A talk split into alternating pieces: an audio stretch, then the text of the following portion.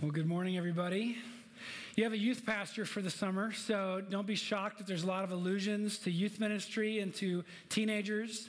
Uh, this morning, I want to tell you about our vision statement at Trinity Anglican Youth, and I hope you've heard it before. I've talked about it a lot, but if you haven't heard it before, here it is. Teenagers are not problems to solve, they are wonders to behold. And there's a lot in that little statement that I hope you're already hearing before I explain it. That we want to be celebrating our teenagers. We want to communicate delight in our young people, that we cherish them. And sadly, there's been this history, this culture, especially the last hundred or so years in America, of expecting the worst out of our young people, expecting that they're going to be rebellious and challenging and cause us problems. And I don't want the church to be a place like that. Now, we, have known for the last several decades, but really we've known longer than that, that the brain isn't fully developed until you're about 25 years old. That the last center of your brain, the prefrontal cortex, doesn't finish until then. And so teenagers don't have adult capacity for reasoning, for planning, for impulse control. And like I said, the brain science is rather new, but we've known that for a long time. And the, the challenge is not that that's true of teenage brains. The challenge is that we often look at that with judgment and cast shame and sad expectations rather than getting curious about what God is doing in our young people. I hope you hear that, that curiosity, that wonder in our vision statement too. Because God is not surprised by the way our brains develop. God made it that way. God had a plan in place for the way He made us. And so God's not looking at our teenagers and saying, well, you're just kind of deficient until you're 25 years old. Virtually every biblical scholar agrees the Apostle John had to have been a teenager when he received the call to follow Jesus. And many other scholars will argue that the rest of the disciples were around his age, a little bit older, but probably all of them under 25. And so, from the very beginning of the church, God has been evangelizing the world through teenagers, through young people. And I have been blessed to witness this firsthand how the teenagers of our church are some of the greatest evangelists in our community. That they are not thinking about whether they're going to be judged or whether it's going to be awkward or what consequences there are going to be for this relationship. They often are just thinking, oh, you should come to church with me. You need to hear about Jesus. They start talking about their Savior. They start talking about the one that they love and worship, and they're fearless about it. And we need to be more like them. It's Pentecost Sunday, the day that we remember that the Holy Spirit was poured out on the disciples, that they would be filled with power and go to the ends of the earth to proclaim the gospel of Christ. And so we've been in this Holy Spirit sermon series the last six or so weeks, and we're finally here at Pentecost. And this sermon is going to be all about the Holy Spirit and God's mission. And I really think we can learn a lot from our young people. Instead of looking down at them, we should be looking up to them and their example as evangelists. So we're going to be in Acts 2, 1 through 41 this morning. It's a long text. We're not going to read it all the way through in one go. We'll break it up into three chunks. And we're going to see three things today in our text. First, the start of the mission of God is our life with God by the Spirit. Second, the content of the mission of God is the Son of God, the gospel of Jesus Christ. And finally, the target of the mission of God is all those who are far off. So if you have your Bible with you, turn with me to Acts chapter 2, beginning in verse 1. When the day of Pentecost arrived, they were all together in one place. And suddenly there came from heaven a sound like a mighty rushing wind, and it filled the entire house where they were sitting. And divided tongues as of fire appeared to them and rested on each one of them. And they were all filled with the Holy Spirit and began to speak in other tongues as the Spirit gave them utterance. Now there were dwelling in Jerusalem Jews, devout men from every nation under heaven. And at this sound, the multitude came together and they were bewildered because each one was hearing them speak in his own language. And they were amazed and astonished, saying, Are not all these who are speaking Galileans? How is it that we hear each of us in his own native language? Parthians and Medes and Elamites and residents of Mesopotamia, Judea and Cappadocia, Pontus and Asia, Phrygia and Pamphylia, Egypt and the parts of Libya belonging to Cyrene, and visitors from Rome, both Jews and proselytes, Cretans and Arabians. We hear them telling in our own tongues the mighty works of God. And all were amazed and perplexed, saying to one another, What does this mean? But others mocking said, They are filled with new wine. The first thing I want us to notice in our text today is that the start of the mission of God is our life with God in the Spirit. And we have a little bit of work to do in our text to get there. And I hope that doesn't surprise you. I think most Christians, at some point in their journey with Jesus, get to the doctrine of the Holy Spirit and get really confused. We say, what is happening here? What, what does it mean to be baptized in the Spirit? What does it mean to be filled with the Spirit? What, what happened on Pentecost Sunday? What of that is normal Christian experience that I should expect for me? And what is an extraordinary outpouring for the apostles? And so I want to help you understand what Trinity teaches about the doctrine of the Holy Spirit and what you can expect in your own life with the Spirit. I've shared in other sermons before a large chunk of my childhood. I grew up in an Assemblies of God church, which is a part of the Pentecostal movement of Christianity. And what Pentecostals, it's really in the name, what Pentecostals emphasize is that Pentecost is normative Christian experience. And we can agree with them to a point. But what's really distinctly Pentecostal theology is that first, there is regeneration. There is new birth by the Holy Spirit where we have our faith in Jesus Christ and we are converts. We're converted to following Jesus. But then a second, subsequent, and distinct experience called baptism in the Spirit, it should be expected of all Christians. This experience of, of kind of overwhelming uh, by the Spirit and for power to serve God's kingdom. And while I think their intention is really good, I think it can be misleading and I think it's methodologically flawed. It's not in the text per se. And so I want to help you understand how do you interpret narrative in the Bible so that you don't make rules out of things that aren't rules for all Christians. there's a principle that I want you to take home. The clearer parts of Scripture help us interpret the less clear parts of Scripture. And so, whenever you come to a place in the Bible and you're confused about what it's teaching you, look for a place that brings clarity that teaches on the same topic and brings clarity to that substance. And that'll often be you're reading a narrative, a story, and you're wondering what it teaches you. And you need to find a didactic, a teaching part of the text to make sense of it. Because there's not actually one pattern, one paradigm for how the Holy Spirit works in the book of Acts. You see in Acts 2, here's the apostles who clearly have prior faith in Jesus Christ, and they haven't received the Spirit until the day of Pentecost when he's poured out on them in power. But then in Acts 8, you have Philip preaching in Samaria, and it seems like a pattern is developing because he preaches the gospel. The Samaritans respond with faith, but they don't receive the Spirit until the apostles go and lay hands on them. Then that pattern is thrown out the window two chapters later. Peter goes to Cornelius' house. He's preaching the gospel, and in that very moment, the Spirit falls on all of the hearers. And then later, not Peter, but Paul, he's in Ephesus. He meets disciples of John the Baptist who've never heard the good news of Jesus. As soon as Paul preaches again, they're filled with the Holy Spirit. And so you see different patterns, different paradigms. And again, the question becomes which of these stories tells me what's normative experience as a Christian? What should I expect for me in my life with God? And that's why we need those clearer places of Scripture. And the way that's going to work often as you're reading your Bible is you're going to find that a character in the story interprets the events for you. And we have exactly that in Acts chapter 11. Peter returns to the Jerusalem church. He's giving a report about how Gentiles have come to faith, and, and he preached the gospel, and they were filled with the Spirit. And so he is trying to wrestle with this idea of how have the Gentiles come to salvation? And this is what he says Acts chapter 11. As I began to speak, the Holy Spirit fell on them just as on us at the beginning. And I remembered the word of the Lord, how he said, John baptized with water, but you will be baptized with the Holy Spirit. If then God gave the same gift to them as he gave to us when we believed in the Lord Jesus Christ, who was I that I could stand in God's way? Do you hear that? That's the interpretive key.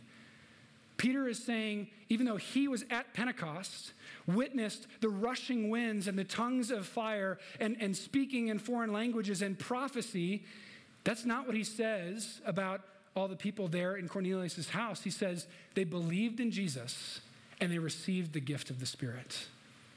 That's what's normative experience. And in fact, we're going to find at the end of our text today, at the end of Acts 2, that's exactly what Peter promises to everyone who wants to respond to the gospel. He says, Be baptized, and you will receive the forgiveness of sins and the gift of the Spirit. So at Trinity Anglican Church, when we're talking about the baptism of the Spirit, we're talking about an experience that is for every believer that is for everyone who has put their faith in Jesus Christ. And what's not necessarily normative is extraordinary, overwhelming, emotional, or supernatural experience. And that may come. You may have that experience. But Peter doesn't say that's the rule. That's what everyone must have. He says, when you put your faith in Jesus, they received the gift of the Spirit just like we did. And so that's what I'm talking about when I say baptism in the Spirit. So, why have I gone down this lengthy rabbit trail here about the terminology of baptism in the Spirit? It's because I want you to not have a stumbling block before you, where you are either longing for an experience that you haven't had and thinking you're deficient in Christ because you haven't had some extraordinary supernatural experience, or because you have had some experience and you think that's what you need to be clinging to, the experience itself, rather than simply trusting in Jesus by faith. And so, what we see here is that what is true of all Christians is they have been given the gift of the Holy Spirit. And that is why I say the start of the mission of God is our life with God by the Spirit. There is no Christian in this room, no follower of Jesus here, who doesn't have the gift of the Spirit. You have been gifted with the Spirit. And that is the starting place before we evangelize, before we witness, before we serve God in the world, is that life you have with God by the Spirit.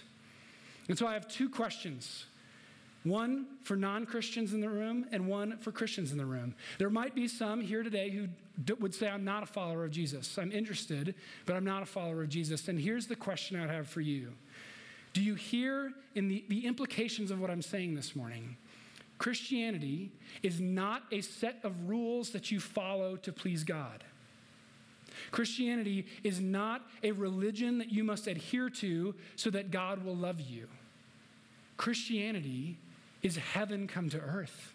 Christianity is a relationship with God today, that by faith you can be given the gift of the Holy Spirit you can have a transformed life now because God wants to dwell with you. Do you want that? Do you want to know God, not just a religious system? Because that's what Christianity truly offers.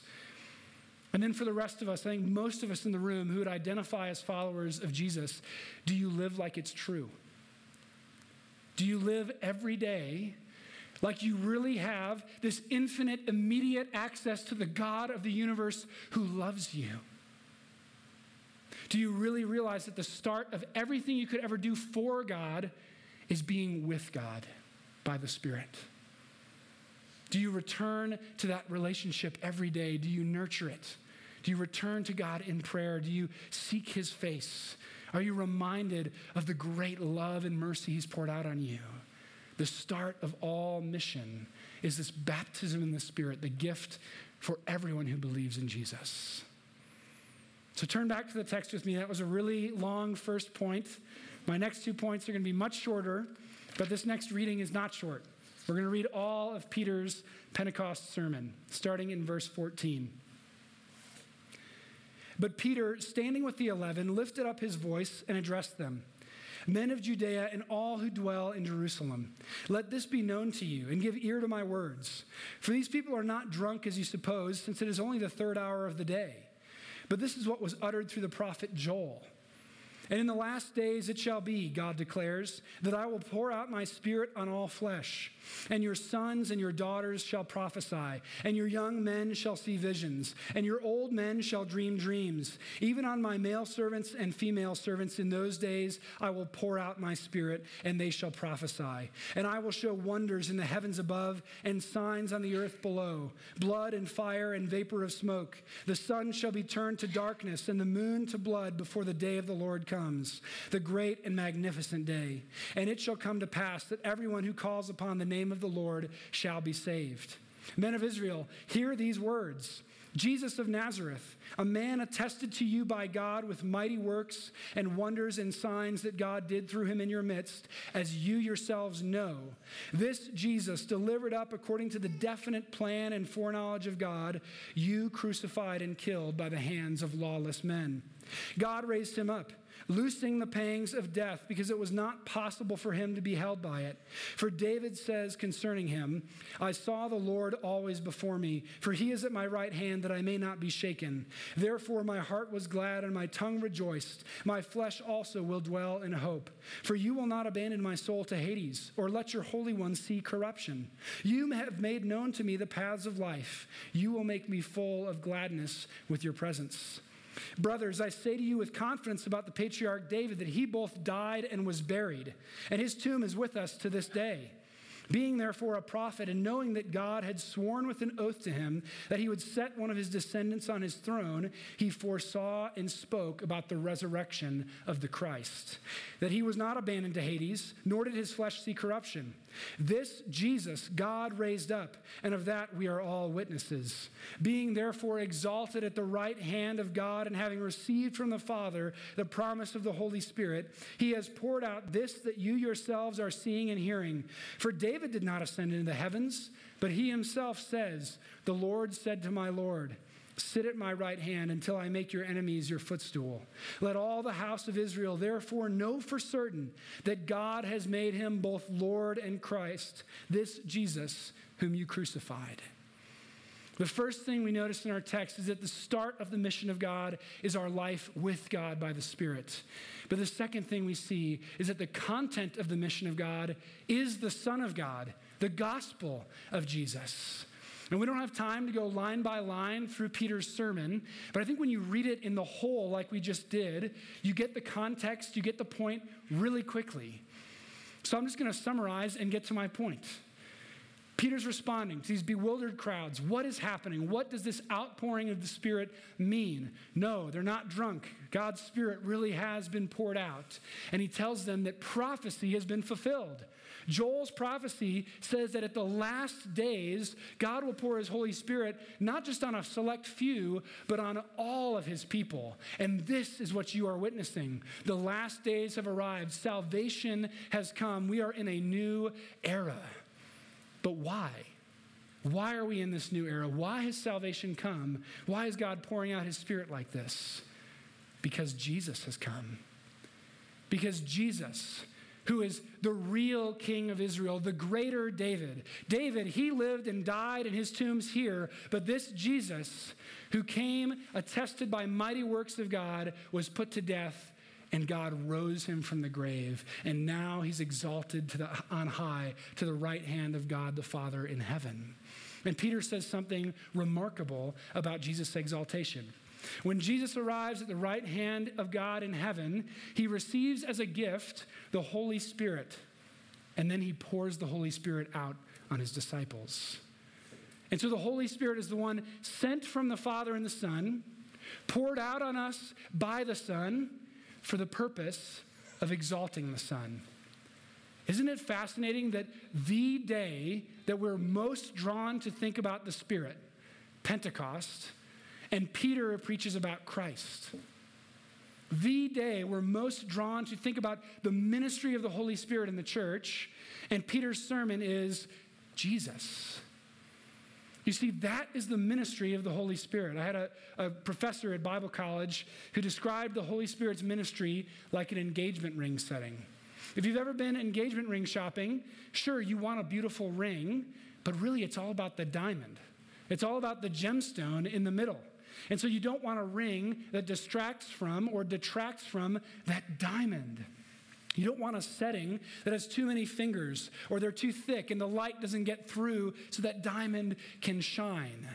And that is exactly what the Holy Spirit is doing. The Holy Spirit is poured out in power upon the disciples, and the first thing they do is start proclaiming Jesus as Lord and Christ, exalting Him, because that's what the Spirit wants to do in each one of us. And so we've just covered a huge amount of text in a very short time. The point of Peter's sermon is that when the Spirit comes, he moves us to speak the gospel of Jesus Christ. And so, my question, my quick application for you all is do you delight to talk about the gospel? Do you delight to share Jesus with others? Do you want to make him known? Is it your joy to see Jesus as the fulfillment of all the scriptures, the point of the whole Bible? Do you delight to tell others about your Savior? It's fascinating that in the rest of the book of Acts, no one prays for a filling of the Spirit.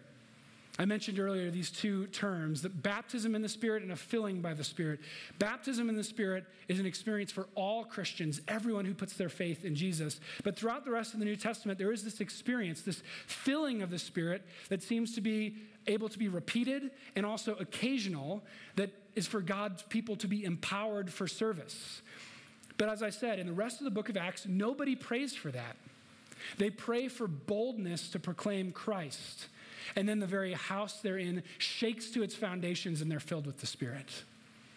So if you long for more of the Spirit in your life, if you long to see the Spirit working in you, then pray for boldness to preach the gospel. That's what the Spirit is passionately moving to do, to proclaim Jesus as our Lord and Savior. Do you seek to make Jesus Christ known? Pray for that boldness to make his name great. Let's turn to the text one more time, beginning in verse 37. Now, when they heard this, they were cut to the heart and said to Peter and the rest of the apostles, Brothers, what shall we do? And Peter said to them, Repent and be baptized, every one of you, in the name of Jesus Christ for the forgiveness of your sins, and you will receive the gift of the Holy Spirit. For the promise is for you and for your children and for all who are far off, everyone whom the Lord our God calls to himself. And with many other words, he bore witness and continued to exhort them, saying, Save yourselves from this crooked generation. So those who received his word were baptized, and there were added that day about 3,000 souls. The first thing we see in our text is that the start of the mission of God is our life with God by the Spirit. Second, we see that the content of the mission of God is the Son of God, the gospel of Jesus Christ. But finally, we see that the target of the mission of God is all those who are far off. We know the end of the story. The crowds are cut to the heart. They want to respond to Peter's sermon. And so he tells them to repent and be baptized, that they would receive the forgiveness of sins and the gift of the Holy Spirit. And then he says something remarkable because the promise is for you and for your children and for all who are far off. And here's what I want you to notice the promise is not for those who think they're near to God. It's not for those who think I'm basically a good person, so God should accept me. It's not for those who think if I just act really good, God will owe me. It's not for those who think I can earn this righteousness somehow in my own power. Not at all. It's not for the people who think they're pretty good. Who does uh, Peter say it's for? The very people who crucified Jesus. For their children and for all who are far off. Who is the gospel for? Not the near, but the far off. The gospel is for those who are guilty of crucifying Christ. This word far off in the Greek is makron, and it's only used a handful of times in the New Testament. And the last time it was used in the New Testament before this was Luke 15, the parable of the prodigal son. The son who had sinned against his father came to his senses and knew he was no longer worthy to be called his father's son. That son, while he was still a far way off, his father ran to him, embraced him, threw his arms around him, and welcomed him home. Who is the gospel for? The far off. And here's why that matters, church. If you don't view yourself as one who is far off, as Paul says in Ephesians, in Christ Jesus, you who are far off have been brought near by the blood of Christ. If you don't view yourself that way, you're just not going to care about this message. The late Tim Keller, he passed away just a couple weeks ago, and it really, really moved me. I really loved that man. In one of his sermons, he talked about how his presbytery was considering ordaining a young pastor, and one of the other presbyters said, No, he's not happy enough. He doesn't understand the gospel. He doesn't understand how far off he was and how much God loved him and did everything in his power to bring him near, to forgive him of his sins. He doesn't get it. And I wonder if that's a lot of us.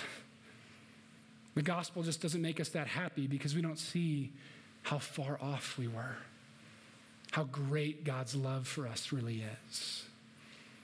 And the second problem is not only will you be relatively unhappy with the gospel, but if you think you are a pretty good person, you're always going to be looking down your nose at people who need the gospel. They're far off ones. I'm, I'm pretty near to God. I'm a pretty good person. Why can't they just be like me? Rather than seeing with empathy beloved children of God that He wants to bring home. Rather than delighting to share the message that has changed your life. And so we need to remember, church, that this gospel is for the far off. The Holy Spirit is seeking the guilty, seeking sinners. It's no wonder that perhaps the greatest missionary ever, Paul, is the one who said, The saying is trustworthy and deserving of full acceptance that Christ Jesus came into the world to save sinners, of whom I am the foremost. Is that how you understand the gospel? How great your sin was, and yet God had mercy on you? Paul says this, but I received mercy for this reason, that in me as the foremost, Jesus Christ might display his perfect patience as an example to those who are to believe in him for eternal life. Church, this Pentecost season, and that's really what all of ordinary time is life in the Spirit. I want us to be a lot more like our teenagers. I want us to delight in the gospel, to delight in the salvation we have received, to see that we were far off and have been brought near, to remember that all mission starts with my life with God by the Spirit. That it always comes back to proclaiming this message of forgiveness in Jesus Christ's name and to go to the ends of the earth because no one is too far off. Let's pray. Heavenly Father, we thank you for the gift of Pentecost, the gift of the Holy Spirit, who has come that we might have intimate life with you again, relationship restored, nearness restored, and that we might proclaim Jesus with boldness. Holy Spirit, give us that boldness again. Give us a joy in the gospel again. Help us to see how we were far off, and yet we were brought near by the blood of Christ. And send us out that all who are far off would hear this good news. In the name of the Father, the Son, and the Holy Spirit, we pray. Amen.